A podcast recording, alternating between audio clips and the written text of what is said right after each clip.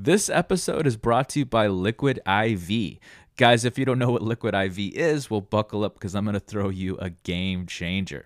Liquid IV is a hydration multiplier that not only tastes great, but is a non GMO electrolyte drink mix powered by cellular transport technology to deliver hydration to the body faster and more efficiently than water can just do alone. One stick contains three times the electrolytes of traditional sports drinks with five essential vitamins. Now, I pride myself on telling you about things that I either already like or just use in my everyday life, and I have to say, I've actually been a fan of Liquid IV for a long, long time now. I use it for everything from, you know, just long runs to stay in shape, all those late late nights with those after hours, or just when I'm feeling a little dehydrated. I turn to it so it could just, my God, set me straight, make me feel like a million bucks again, and just get me ready for the day. So please head on over to their website. That's liquid-iv.com to check out their amazing line of products. And get this when you use promo code Art of the Beholder, all one word, you'll get 20% off your order. Now, if you need a little direction on where to start, I recommend lemon lime. Guys, you're going to love it, won't be disappointed. So please give it a shot and get more fuel for life's adventures. Now, back to the show.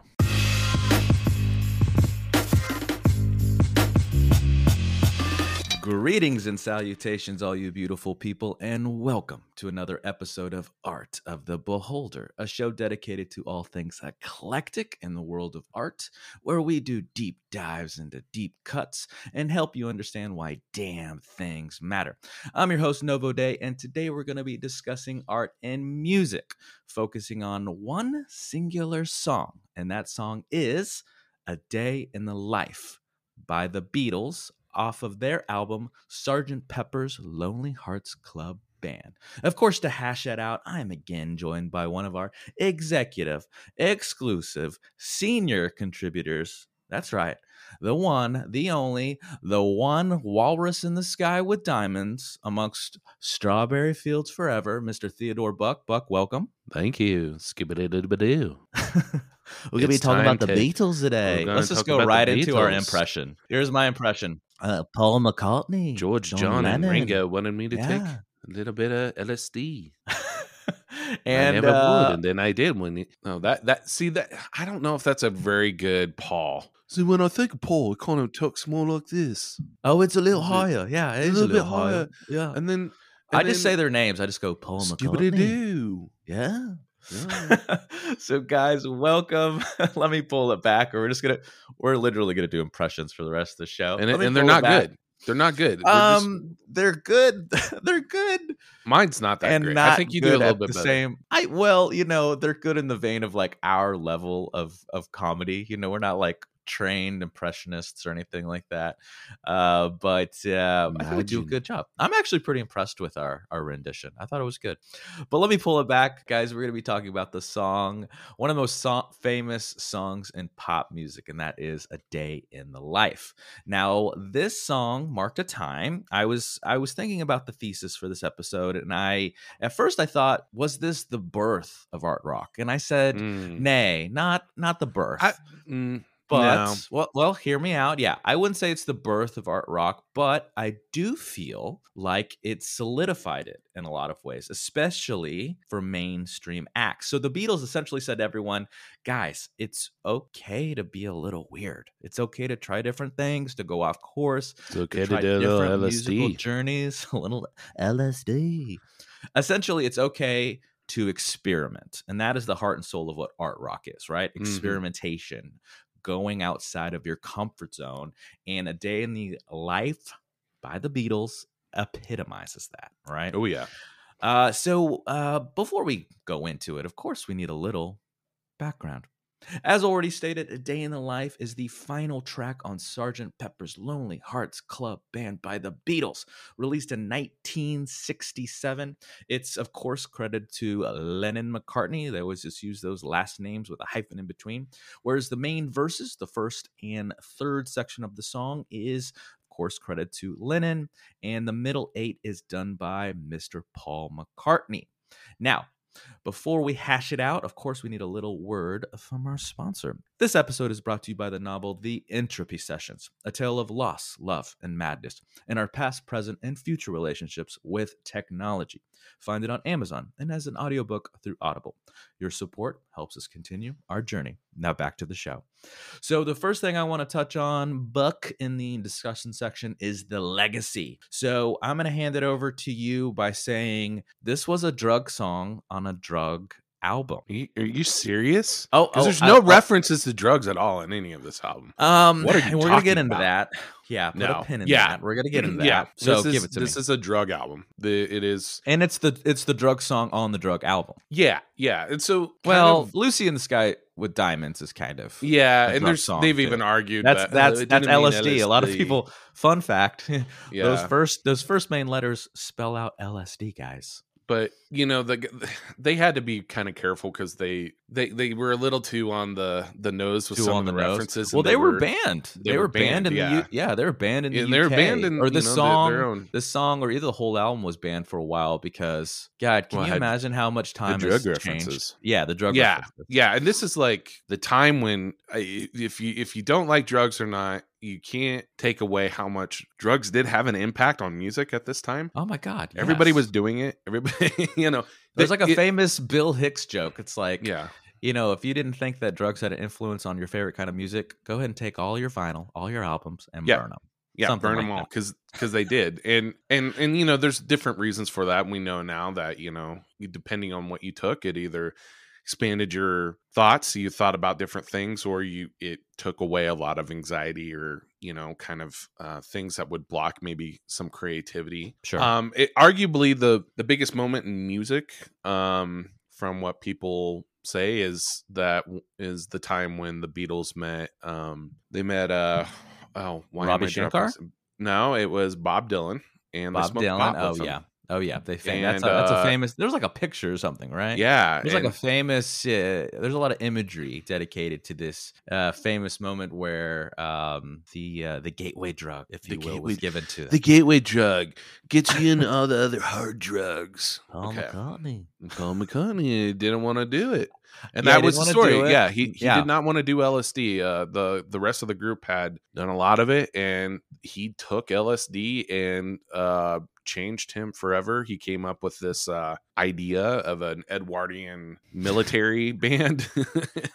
uh, so a band Yeah, within we- a band, and we created should Sgt. talk Pepper's. about right we should talk about the context you Yeah. know it's hard to talk about just this song without talking about the entire album because the album is arguably often considered the greatest album of all time and um it's probably not my greatest album of all time but i can see why it, it is for a lot of other people and um, It's not even my greatest Beatles album of all time. I know a lot of people say that, and I'm. we should do like, that real quick what's your yeah. favorite Uh, to be honest, um, Revolver. mine is uh let it be the last one Yeah. actually yeah I, I think everything after Rubber Soul uh, to me is pretty high up. Oh, sure. because I Rubber like their early work too, changed. you know, but they famously said, "I'm gonna, we're gonna write a lot for you," and then they started writing for themselves, right? Yeah, There I mean, was- you you, you could. You, it's amazing because it happened in such a short time, and they put out so much material. It was like one decade, and it was like a million albums. Yeah, you forget it was basically eight years. Yeah. um, that they were famous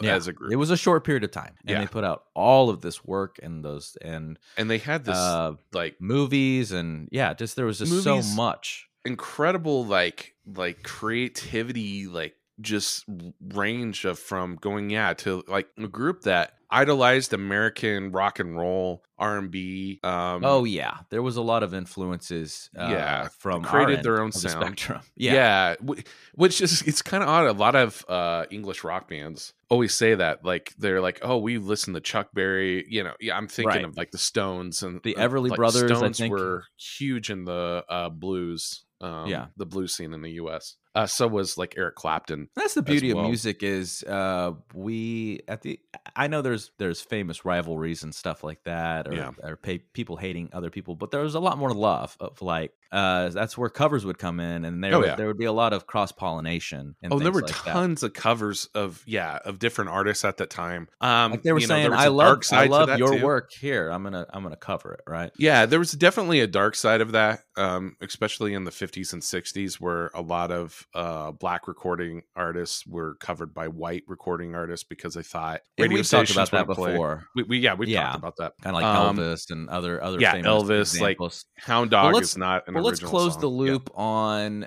on the Beatles, Sergeant Pepper's, and then pull it back to A Day in the Life. Why is this song? Why is this song as we're doing right now? Why why is it still being analyzed to this day? I think it was because, and there was a lot of examples around this time. It was the first time you ever heard anything like it. I mean, right. That's why you can look I, at I was- Eleanor Rigby that had an orchestra with it, but they didn't have this Yeah. avant-garde, um, like glissando crescendo yeah um and that's yeah that's why when i was writing the thesis for this episode i was having a hard time because i was like this isn't technically the birth of art rock when i you know i can Yeah. think of can i can think of you know And the Doors were around at the time. You still had Pet Sounds that came out. I mean, there was a lot of there's a lot of other examples that yeah was and they pulled from some of that too. Yeah. Sorry to interrupt you, but yeah, no no no you're good no interrupt uh but yeah the dna was there i just felt Yeah. like this was the song that tried to break a million rules and it worked it's you know Yeah. like we talk about masterpieces in art a lot where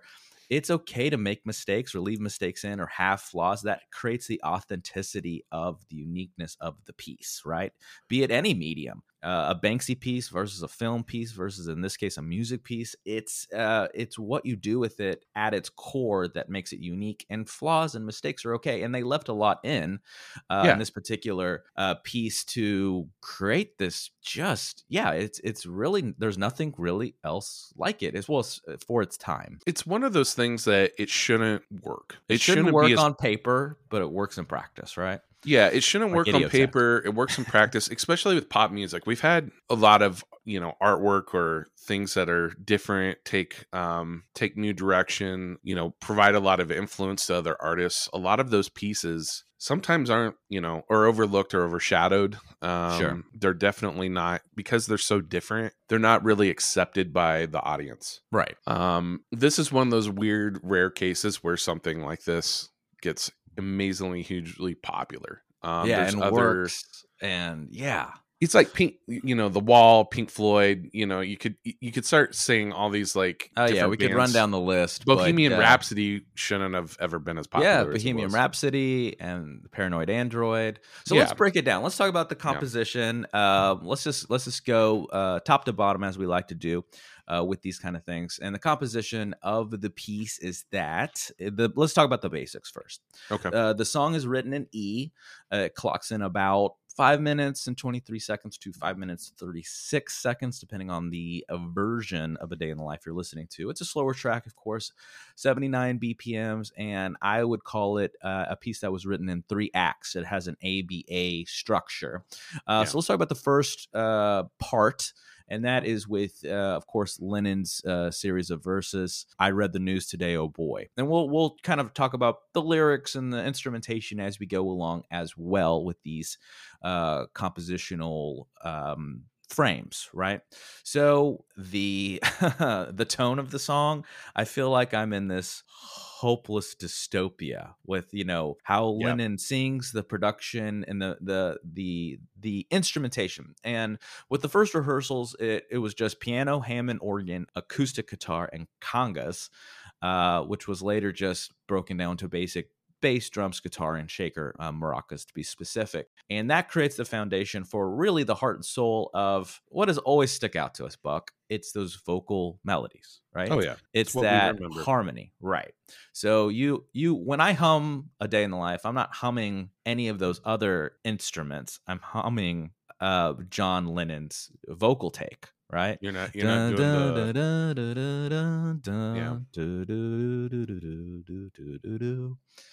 Uh, so let's start breaking it down. I read the news today, oh boy, about a lucky man who made the grade. And though the news was rather sad, well, I just had to laugh. I saw the photograph. He blew his mind out in a car. He didn't notice that the lights had changed. A crowd of people stood and stared. They'd seen his face before. Nobody was really sure if he was from the House of Lords. Now, um, I actually think the best line in the whole song, and you'll probably argue with me, is he blew his mind out. He blew his mind out in a car, and that is Yeah. because it uses um, uh, a form of dualism because you can you can read it either he blew his mind out in a car in terms of a collision, like he ha- it was in a car accident and his mind was blown physically, but a lot of people read the drug reference there that he blew his mind out of a car, he got high, and that's Yeah. when the the accident happened.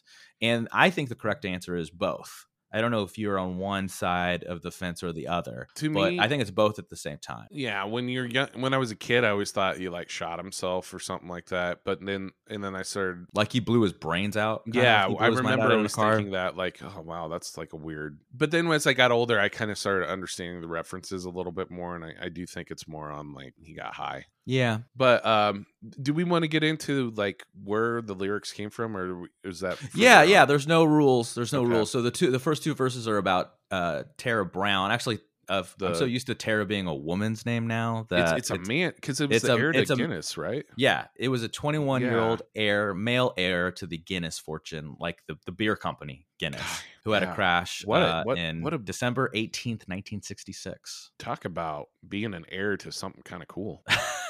yeah, we're just uh, and I'm not Buck playing just light on it, heirs to yeah. um, the Levi Jeans Corporation. You know, we yeah, we just I didn't want to be the heir to pants, but here we are. Uh, Here we you know, are. it would have been nice to you know, or or the other great thing in in Ireland, which is um, which is uh, Jameson. Jameson. The You- you Jameson brought me bla- back a uh, a set of glasses from that distillery. I, I, I try still to get my them. friends a little something something when I travel abroad. And was it was it just a pint glass from Guinness or was it You got me a pint. You got me a pint glass from Guinness, and then you got me a uh, two Jameson whiskey glasses. like sh- shot glasses? No, they're like uh full on like um like cocktail. I don't know what kind of glass it is. It's but you can you can make drinks with them. You can make no. So it wasn't a shaker. Was it a shaker then? Oh, he's he's thinking. I don't want any dead air. He's thinking. He's, I know. he's the really dead air is about is me in thought. the dead air I, is. I, I, I can't remember. We'll have to we'll have to we'll have to take this offline, folks. If you're if you're dying to know this and you're really excited about it, we'll make a whole other episode. Well, we know that uh, as we always talk about the Guinness, um, the people that are running Guinness, and of course Jameson heirs, if you will, or whoever's running the show right now, we know they're big fans of the show. oh yeah, just like they- the they- Beatles, you know, Paul, Ringo, if you're listening. If you guys know the answer to any of this stuff, just tweet at us, give us a holler, Guinness. um, text yeah. us if you want. You I mean, I would like- usual. I would like to thank you personally for your contribution to statistics, especially with the student tests. So, and uh, Book of World Records, Yes. the Guinness Book of World Records. So we wouldn't have but that you without know, them. Guinness. You know, we wouldn't have a lot of modern statistics without uh, Guinness. Yeah, thanks. Uh, this episode is brought to you by Guinness as well. This episode is We're waiting you by, a phone call. So what do we? What's the list now? We got Nvidia. We have Guinness. What were we joking about? Uh, one of our previous episodes that um, we were like, we're waiting. We're waiting by the phone for the the the ad spot you guys want to fill in. Jesus Christ! But let's pull it back. Let's We're equal back in- opportunity, folks. Let's pull it back. We love everything. We about, love yeah, we do love everything. Uh, a Day in the Life by the Beatles. Um, so uh, in these verses too, we didn't see a lot of uh, keys. You know, it was a little bit in the background, but they're usually just lead-ins until that middle eight. And uh, let's let's move on a little further. So I saw a film today. Oh boy, the English army had just won the war. A crowd of people turned away, but I just had to look. Having read the book, I'd love to turn you, or it's I'd love to turn you on. He does that- that. that's- I love that oscillating Yeah. um, form of uh, vibrato. That Somebody's just sitting there moving the dial. yeah. Yeah. Well, no, I think he's doing that with his voice, his own vocal. I think he's controlling his vocal to create that oscillating Oh, really? vibrato. Yeah, and uh, that leads us into our first glissando. Uh, Buck, if the the good people don't know what a glissando is, uh, give it to him in one sentence. What's a glissando? I hate when you do this. and I, I really love do. when I do this because, well, I, am going to encourage you to study for the shows a little uh, harder. Uh, well, I study is, for the You show. could say it in one word, you, dude. You could say this in one word because the the word glissando actually means something. Um, I know, you but know. you're you're like taking me back to like um, like music it's basically a glide. Is yes, slide to be exact. Is it slide or glide? I thought it was glide. It's slide. Well, both okay. are correct, but often it's considered a slide. So the notes right. are getting higher you're, and you're higher doing, and higher, faster and yeah. faster and faster. Well, so no, it's technically it, one pitch to another pitch. There you right? go. Ah, I got him. Okay, good. There you so, go. Okay, um, thank you. But it is increasing uh, in Mr. tempo. Yeah, it, yeah, it is increasing in tempo, and it creates this tension, this dread, and this is where we see the forty-piece orchestra come in. Paint the picture. We're in the room. What what what's happening? What's happening in this part of the song? Uh, with the with the orchestra, with the orchestra and the glissando. Yeah, they're, and the crescendo. They're basically, yeah, it's a crescendo. It's getting, it's moving up. It's building suspense. It's building. Yes. Yes. Yes. It's it's kind of getting you tense. It's it's like what's going to happen next, and it builds up to. Uh, it's it's like when when you're waiting for for the kids out there. It's like when you're for the TikTok to, kids out there when you're listening to your favorite EDM band and your group, EDM? your EDM band, and then uh no, when you're listening to your EDM producer and he's building that up and you're waiting for the drop, right? That bass drop, boom, boom. It's kind of the same thing, yeah, except not as douchey. so yeah, there's a build up in the drop, and this is done with a 40 piece, 40 piece orchestra. orchestra. Yeah, this this and, was the equivalent of waiting for the bass to drop, and and it drops into a it, like a alarm ring ringer uh, into um, Paul McCartney's part. Yeah, woke woke up, fell out of bed. Hey, by the way, I I, I just want when you were reading that uh, the lyrics before, I had this image in my mind of you basically okay. smoking a cigarette. yeah, in a tuxedo. I've uh, right. I've been around the block with uh, tobacco. Yes. No, but who who who used to do spoken word music the best? Spoken word music the best? Yeah. Ooh, yeah, he would I do covers of it. I don't tell us. Who? I don't know. Captain Kirk himself. Oh. Can you do a Kirk off the off the cuff? Yeah. Uh okay. Buck I read doing about the news today. Oh boy. About a lucky man who made the grade. who made That's a, the grade? The grade. Those pauses. William Shatner, Bill Shatner. I just have this thing of like, have you ever seen his Rocket Man performance? Uh, I, yes, I think probably with you over. Okay, yes, scotches. because I just it's don't fantastic. remember. It's been a while. It's but been he's, a while. He's doing Rocket Man and spoken word, and he's smoking a cigarette, and he's in a tuxedo, and this is how I think of you, just like saying like, how Rocket classy. Man. I like I like it. Uh, so uh, the glissando leads into so that yeah the EDM um, build and drop leads into Paul McCartney's part, which is uh, the middle eight. Uh, woke up, fell out of bed, dragged a comb across my head, found my way downstairs and drank a cup. And looking up, I noticed I was late.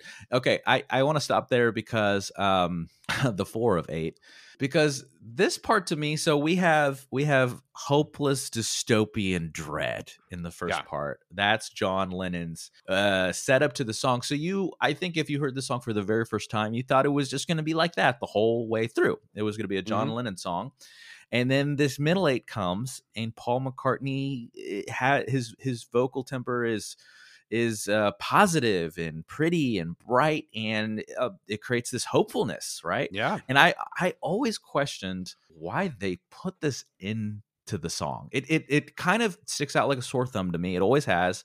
And and both in a way of i feel that way every time i listen to it but then i've listened to it so many times that i can't imagine the song without it kind of a thing and uh, when he yeah. he did the line as the line and looking up, I noticed I was late, and it, it creates this like little sound effect, like, and there was it, it, suddenly the song turned a little just for a second silly to me. I'm like, why did they leave this in here? And and and I I thought long and hard, and I'll tell you why in a minute. And uh, so let's move on. I found my coat and grabbed my hat, made the bus in seconds flat.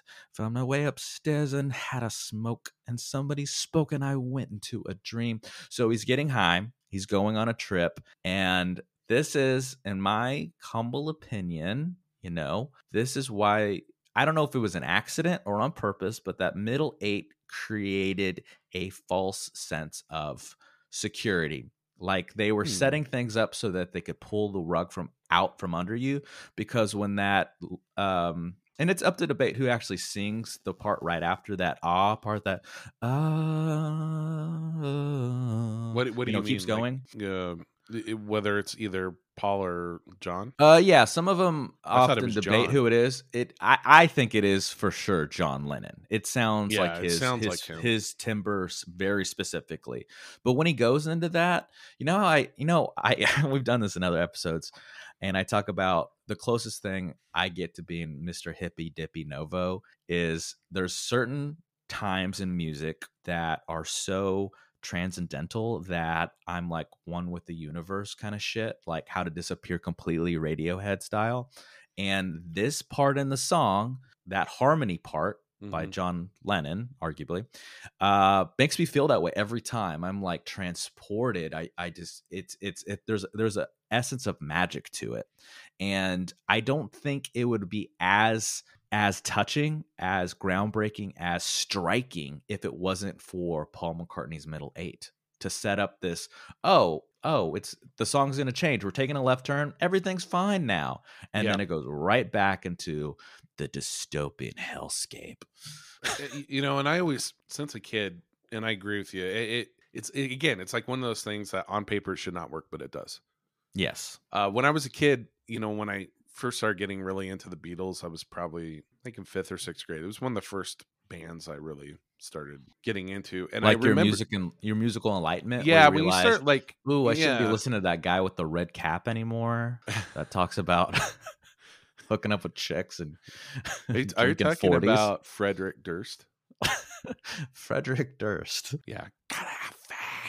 Um, That's I pretty did. good. I did love was- that album when it came out. When I was, Oh, we all did. I guess. yeah, I when guess, we were yeah. in middle school, we didn't know. Yeah, who did? We didn't know. We didn't know. Uh, probably didn't even know who the. Well, we knew who the Beatles were, but we didn't know what what was good Yeah, or but- bad. And that's the thing about music; it's still subjective, but yeah. there is And- some and you grow with it objectivity through there. time. Yeah, there's objectivity there too. There is a reason that all of these very important people or smart people in the industry always gravitate to these very specific artists and albums. There, Sure. there is there is a reason there. and, and there's always like you know when I was a kid, and, and part of it, it, this is odd, but how I got into it was we had a teacher that would play it all the time in Oh, like okay. class, like, but it was always early. He was the cool teacher, or she was the cool teacher. She, uh, no, Okay. no, she's just old. she just liked Beatles. It was like the music that she grew up like when she was Yeah. a kid. Like, Yeah. you know, I wouldn't say she's old. She was probably in her early 40s at the time. Yeah. okay. Anyway, um, but that's how you know I got into it. And, and like you said, I, I- what I was going to say is that your you also your your taste change as you grow, and we were just talking Yeah. about Limp Bizkit. Um, I some songs or music that I thought was lame as hell when I was a kid, I love now. Um, oh yeah, and vice versa, right? yeah, like, like, the Limp Bizkit example. last you're like, night when I- how did you know- we even listen to this shit? That feeling, where you're like, what were we thinking? yeah. Some of it is still there, you know. Like we still we we we are we are uh, children of the '90s, as we joked about in other other shows. So we grew up with some. We grew up with Nirvana, Red Hot Chili Yeah. Peppers. We And- uh, grew up with Foo Fighters in their prime. We grew up with some great stuff, you know. and that was my Dre. You know, yeah. I remember my my younger years was just alternative rock. oh yeah, that's all I remember. al- al- alternative rock. I loved Yeah. Soundgarden. I loved all that Soundgarden, stuff. yeah. Um, you know, I'm going to throw some out there. Goo Goo Dolls, like you know, Oh, like yeah. a lot of like. Doesn't it have a um, song called Soul Slide? Asylum? Yeah, Oh, so oh well, yeah, all those like one hit wonders, like Yeah. Live, Soul Asylum. Live was a great. That was a great. Yeah, there was there Yeah. was so many great acts, but it, they were just they here today, gone tomorrow. You oh, know, Oh, yeah, we see that in music, But you see that all the industry all the time. Yeah. yeah, yeah, you know, they strike gold and then the band breaks up, or they just don't have that muse hit them again to create to continue to create great work. Right? yeah.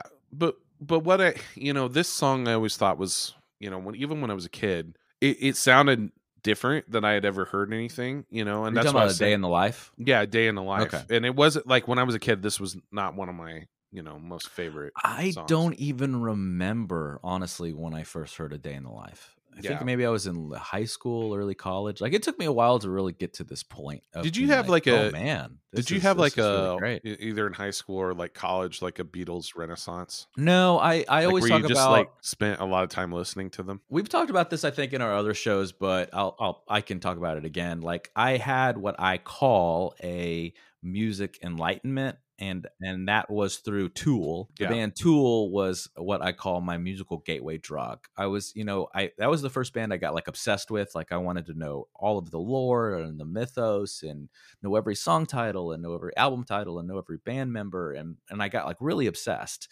And um I was getting close to like I think graduating high school, junior or senior year, maybe uh, maybe it was my junior year.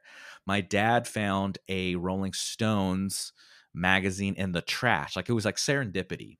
And mm. um, he brings he brings it over to me. He's like, "Hey Novo, I know you like music. I found this in the trash." And it was their very first article or or uh sub it was a it was, it was their very first time they took on the 500 greatest albums of all time you've seen this in yeah. rolling stone since then this is the very first time they did it and i remember you know fingering through the pages and like 90% of the stuff i saw i had never even heard of and I was really getting into music and started playing music, and I wanted to understand why. Why mm-hmm. are these acts, bands, musicians people so important to so many other people. At first, I thought it was Rolling Stone that voted, but I later learned that they gave the votes to everybody else. Like yeah. either they were already established artists or producers or just people in the industry. And so a bunch of other people got 50 votes apiece. And then they compiled this list based on all of these other people, not just Rolling Stones. Mm-hmm. So they wouldn't be, um, you know, they didn't want to be biased.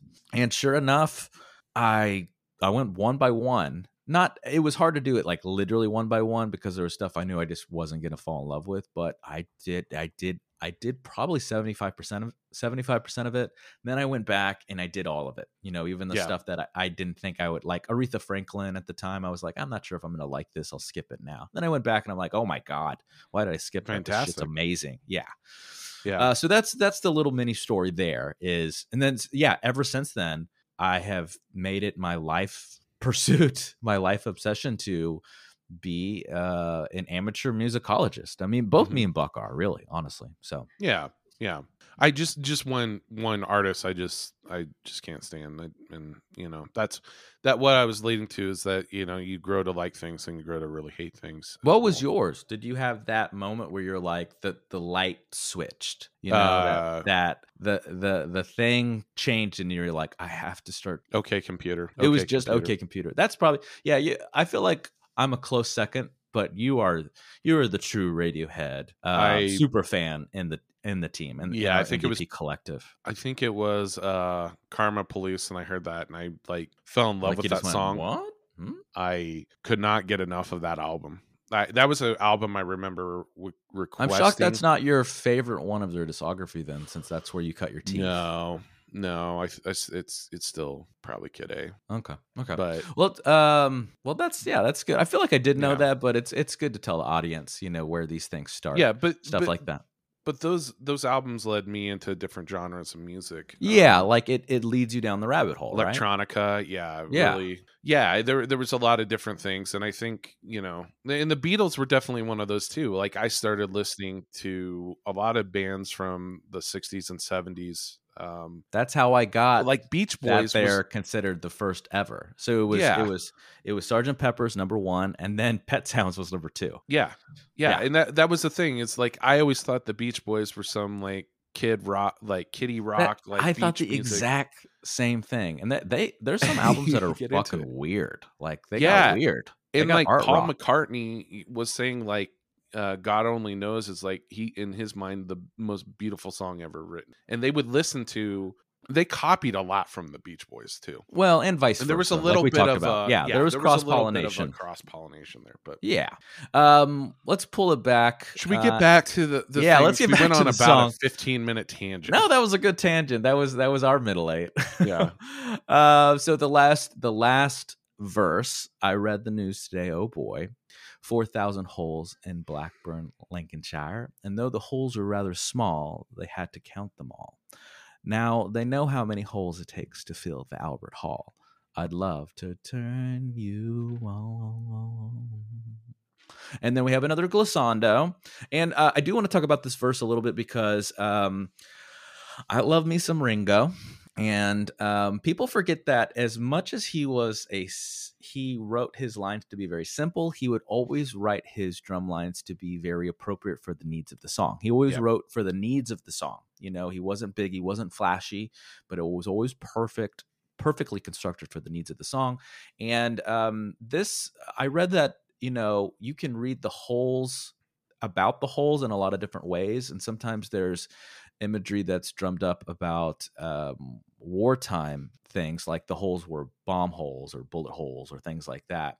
And so um, Ringo famously has always been very sensitive to Paul uh, well, all of them, all of their lyrics and their their um, vocal melodies and harmonies, and he would mirror his drum parts to match them. So when he was talking about that stuff, you you will see Ringo doing more drum fills to to to make uh, essentially recreate the sound of like a like a booming sound to create a, a, crevice or a hole, kind of like a wartime bomb or something like that. I thought that was very interesting. That that's what I, I think what has always made the Beatles um, stand apart from a lot of other people is not only that they took risks like this, mm-hmm. especially with Sergeant Pepper's, especially with this, and definitely you know the the Middle Eastern song George Harrison's "Within You" and "Without You." Yeah, um, I, I, would say this album though, a lot of it, especially this song, um, a lot of it is just John and, and Paul. Oh yeah, it's oh, it's yeah. definitely a John and Paul album. I I think uh, we I told you this before the would show. you started. would you lean one one way a little more than the other? Maybe I think a little more John. Lennon to me. No, I, I think it's more Paul. I, I well, Paul? Paul? was the one that kind of pushed a lot of it. I mean, okay. he might have had a lot of the lyrics, but well, I, he was the one that came up with the concept for Sergeant Pepper's. Well, yeah, um, the actual concept, the imagery, this that this this fantasy I, band. I mean, I, okay, I, I could see. Okay, I see your. Yeah, I could see that it could be. it's yeah, it it's it's, it's up John's. to debate. It doesn't um, have to um, be a perfect. I, I feel know. always a little. At the end of the bad. day, it is both. It is. I, I, feel bad for. I, I think this is when we start seeing the cracks really starting to form in the band. George and Ringo both uh, there's been a lot of reports that they were incredibly bored and miserable during this. They said that Paul and, and John were like the happiest they've ever been. John has said though that he he he was miserable during this, but a lot of there's a lot of conflicting reports. But I do know Ringo. Probably one of my favorite quotes of his is that uh, they asked him what he what he learned about himself or what he what he did or what he remembers the most from uh, recording yeah. this album, and he said, "I learned how to play chess."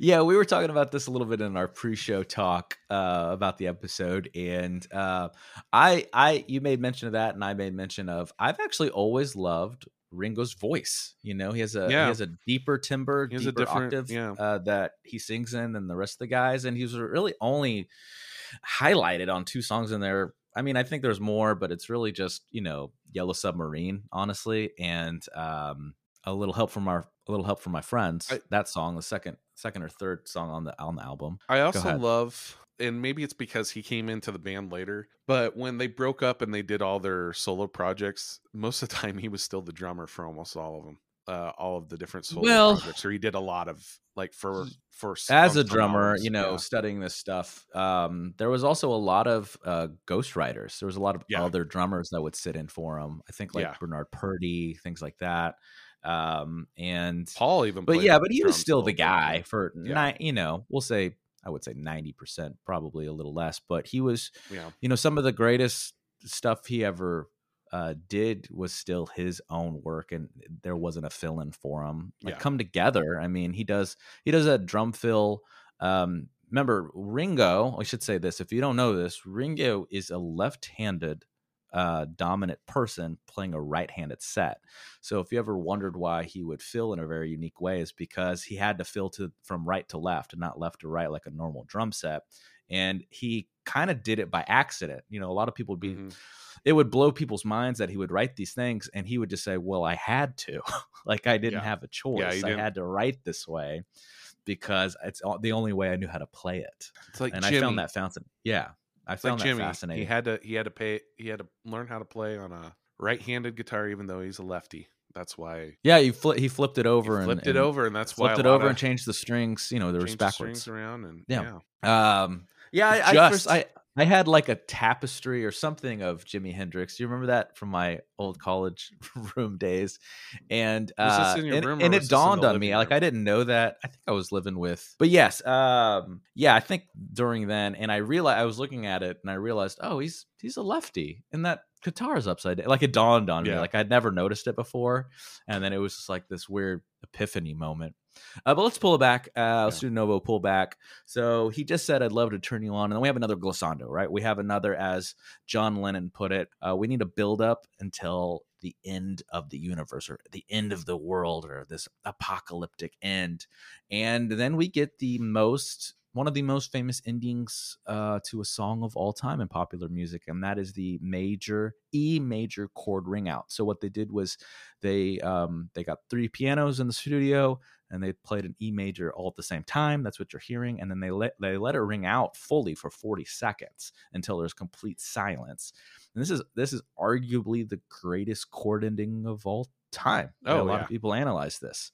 Yeah. Um, and then um, we get what is often considered the weirdest part of the song, and that's the looping studio babble. A lot of people think it was like words, um, like words were purposely created or put in there for the end, but it was actually nothing. It was just you know people different people can hear different things in that looped studio babble or gibberish mm-hmm. i hear I hear never to see any other way. Never to see any other way. But people hear different things. I don't know if you hear a certain series of words. Uh I was I, you know, I've never put much thought to it. I thought it was always being played backwards. Oh, you so you didn't hear. So oh, this is a perfect example. So Buck didn't yeah. even hear like words. I would hear yeah. the phrase "never to see any other way," never to see any other way, over and, and over again until the end of the song. I always thought it was like something sissy Bobby holla. That's what I always thought it was. I thought oh, it's being backwards or something like that. Ah, that's funny. I should make another plug to another piece of our NDP products. Uh, the short story Post Meridiem about um, a character that I've fallen in love with with the stuff I've written. Her name is Lydia. The beats of the story structure is the exact same beats of this song, "A Day in the Life." That's where I got it from. And the original title for Post Meridiem was called "A Day in the Life of Lydia." So there's another little plug. Uh, check out the entropy sessions first, but then yeah, check out the other stuff that's connected to the entropy sessions, and uh, you'll find a lot of. Uh, find a lot of Easter eggs, connections, different things. Now let's move on to production uh, before we wrap this uh, B up. And we have to talk about George Martin because he was always the fifth Beatle in a lot of ways. He is the Nigel Godrich to um, the Beatles. You could also say, I've also heard there's always a lot of fifth Beatle references. You could also say Billy Preston was yeah the the, the unsung heroes yeah. right outside of this yeah. outside of this collective of people, the band. And um, the production again, um, I found it fascinating that, and this is where the art rock stuff comes in. It, they left in mistakes. You can actually hear people if you turn your if turn your audio up a little higher and maybe a little sharp when they go into the glissando or orchestral parts. But when they're coming out of them, you can hear people counting the bars. They, they should have cut that out, right? But they didn't. They were even supposed mm. to cut out that little alarm ringing sound before the middle eight, but they thought that was good because he literally said, you know, woke up, fell out of bed. So like an alarm clock. Woke up. That's number two, folks. I've hit it oh, twice. Oh, every show we are required. We have a contractual obligation that Buck hits his mic stand at least once every episode, and we twice. are on two. He's on. Two. He's on two. Yep. So if we uh, hit we met three, our, everybody we gets met our a free quota. taco at Taco Bell. Ooh, I want that free taco then. Shit. Just or just bring like your a, proof of that you listen to. Or to you get a free quarter pounder at McDonald's or some yeah. shit. That's good. Oh, I like that. Well, yeah, we'll do some publicity with them and do uh do a fast food art of the beholder. You remember in promotion? so so there was a there in our college town there used to be a Qdoba uh, on the main drag, and our basketball team whenever they would hit hundred points you could get a free taco or or burrito or burrito something at, or something at, at Qdoba, and I'm and it went out of business. I'm pretty sure it was because that one season um, where we won we got, it all. We, we, had a lot of hundred plus games. We had a lot, a lot of hundred plus, and there would be like a line out the door. Yeah.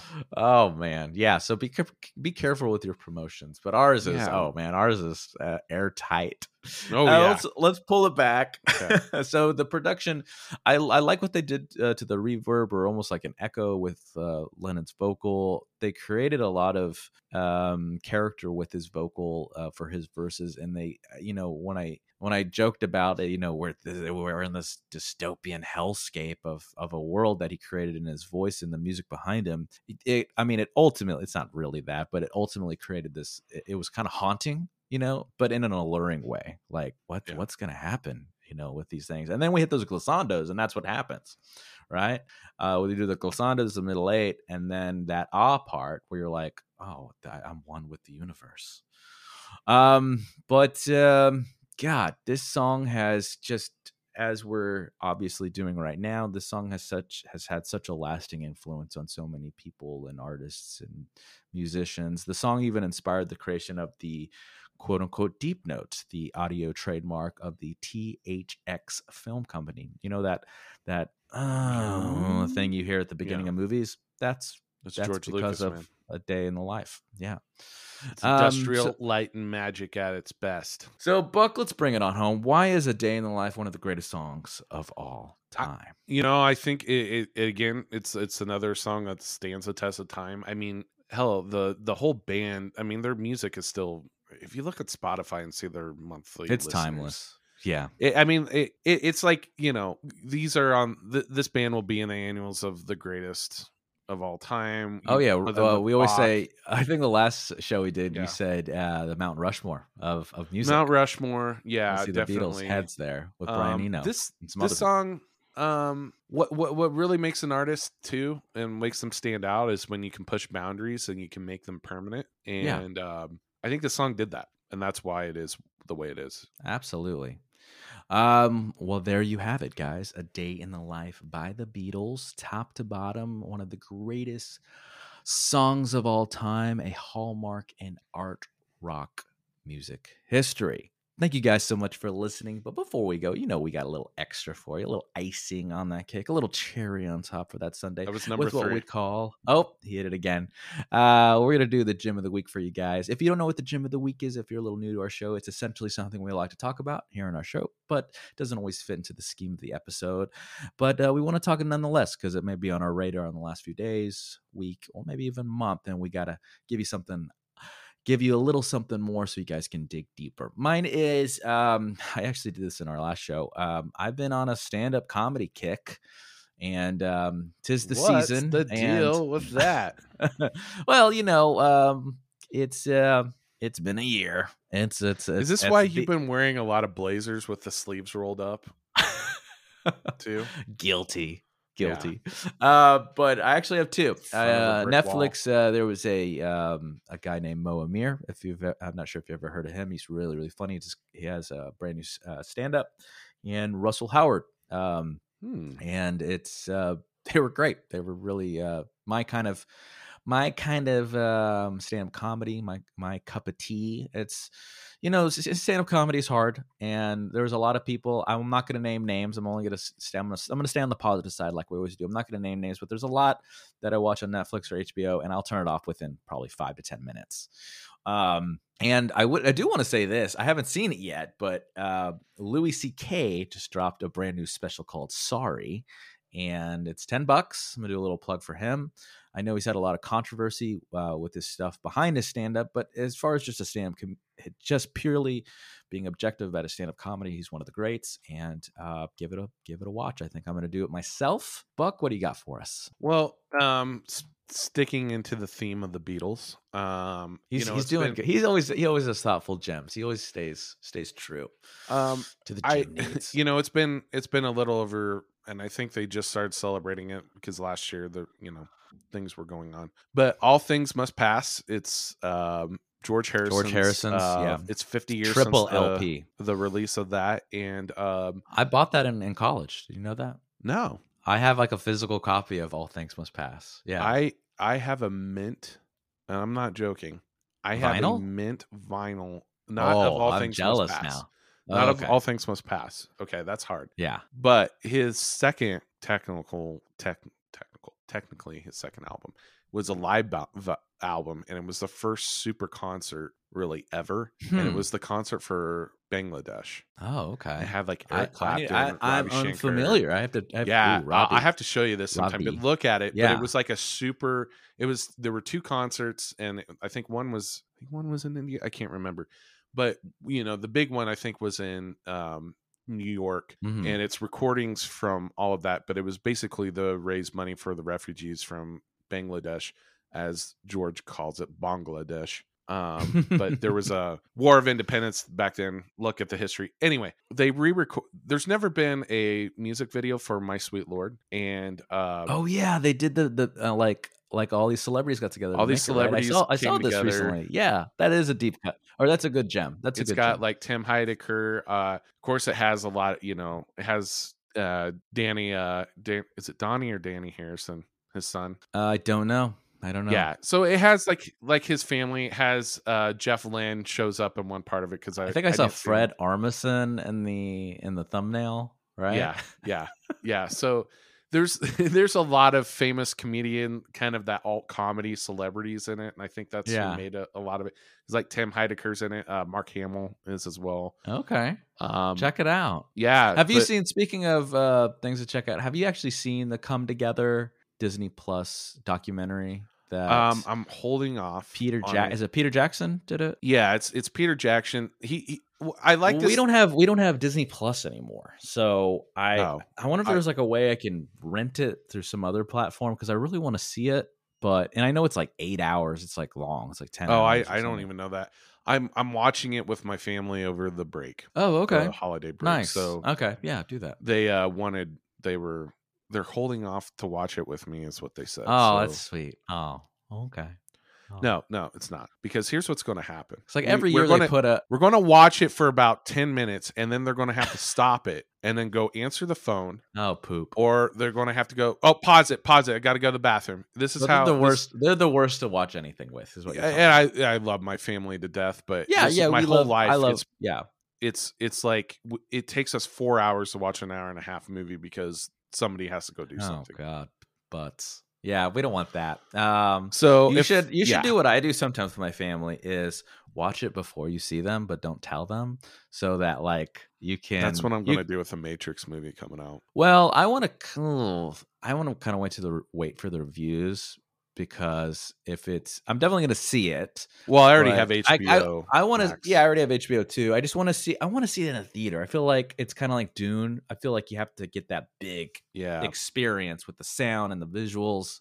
Spider-Man was not- like that too. I thought. Oh yeah, great. you recommend it. We're doing a lot of gems today. Go see Spider Man too. So Spider Man No Way Home, right, was an absolute A plus in your book. Oh right? yeah, it's my favorite Marvel movie, and I'm not a big Marvel Favorite fan. Marvel movie ever, ever? Yeah. Oh shit. They did I- okay. something. They pulled it off. What I didn't think they could. Yeah, pull don't off. no spoilers because I haven't seen it yet and I want to see it based Um, off your recommendation. Yeah, you know the. Ned They're barely making any money that MCU too, so we I'm glad we plugged this because they really need Joker. to. He, he doesn't die. Uh, Snape, well- Snape kills Dumbledore. No, well, you know we got to help them out. The the MCU is really struggling. They barely make. I know they don't make a lot of money. They're they do. They've had a resort going to yeah, they're- television now.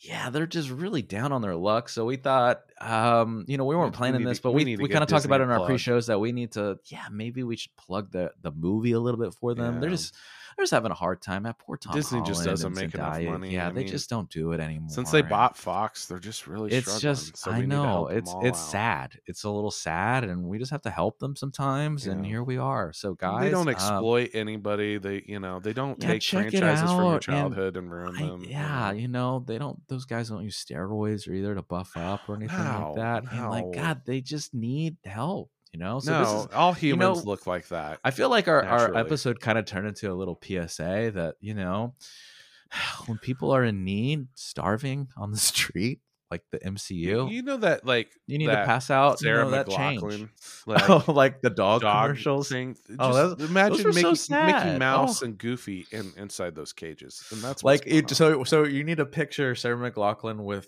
uh her arms around um Mickey Pluto. right now or Yeah. Pluto and saying we need your help. Yep. These out of work animated characters need a home, food, and they need you. Scrooge McDuck Scott doesn't have a he doesn't gold. have that he doesn't have those that piles giant... of gold he can swim through anymore.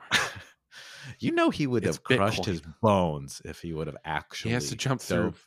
Bitcoin, and there's no such thing as a physical Bitcoin. oh god this is good. Uh guys thank you so much for listening. That was fun. Um you can follow us and go deeper with us at underscore novo underscore day and days to and at Novoday media. You can of course check out some of our products at novodayproductions.com there you're going to find the entropy sessions and post meridiem as already discussed and of course um adulteration. And we also have a free um uh, short story called cancel culture lotto. I bet you can guess what that's about.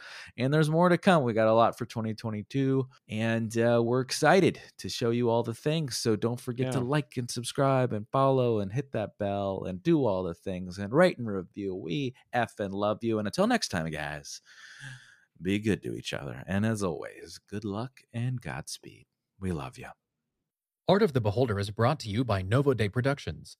Created and hosted by Novo Day and the Novo Day Collective. Facebook.com slash Novo Day Media, at Novo Day Media on Twitter and Instagram. Music by A Company. Facebook.com slash ACO Music 123. ACO on Spotify. Logo designed by Tom Justice, J E S T U S, of thejusticecompany.com. And executively produced by Clayton Anderson. All rights reserved. You suck, Jimmy Buffett.